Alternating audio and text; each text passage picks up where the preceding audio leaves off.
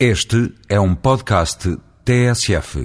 Fiz a passagem do ano num dos mais modernos hotéis de Cabo Verde, um novo resort na Ilha do Sal, com uma capacidade de cerca de mil camas, abarrotado de alemães, ingleses, holandeses, espanhóis e alguns portugueses, poucos, pertencente a uma nova rede de hotéis de capitais espanhóis. Tive desta forma a oportunidade de confirmar a notícia da comunicação social de ontem, que afirmava que Cabo Verde subiu no ranking africano, passando a ser considerado um país de médio crescimento no contexto africano. Entre os economistas discute-se, há muitos anos, de resto, qual das duas alternativas estratégicas de desenvolvimento económico devem ser adotadas quando um país ou uma região pretende provocar um processo de desenvolvimento acelerado. Optar por seguir uma estratégia equilibrada e integrada, investindo ao longo da instalação dos grandes projetos estratégicos, em infraestruturas e outros investimentos de contexto, de forma a não haver desintonias graves no seu desenvolvimento, ou optar pela alternativa a que se costuma chamar de desenvolvimento desequilibrado, autorizando a instalação de projetos que, pela sua dimensão e importância estratégica, atraiam ou arrastem por si só os necessários investimentos complementares. Sempre defendi que se devia optar preferencialmente por uma estratégia de desenvolvimento equilibrado e integrado, por a considerar mais coerente e criadora de valor.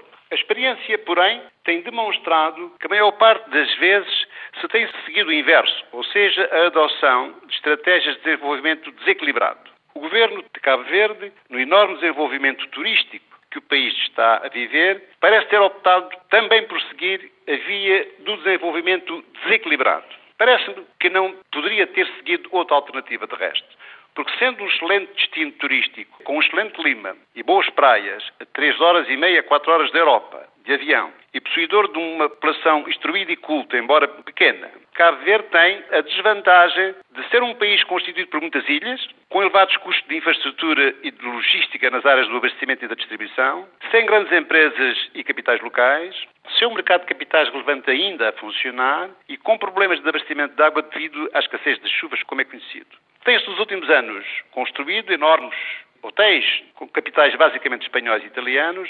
que descarregam nas ilhas milhares de passageiros de toda a Europa, com packages semanais, que incluem o transporte aéreo em charter, com preços liquidados na totalidade nos países de origem, e em que, por isso, atualmente, o valor acrescentado que deixam no país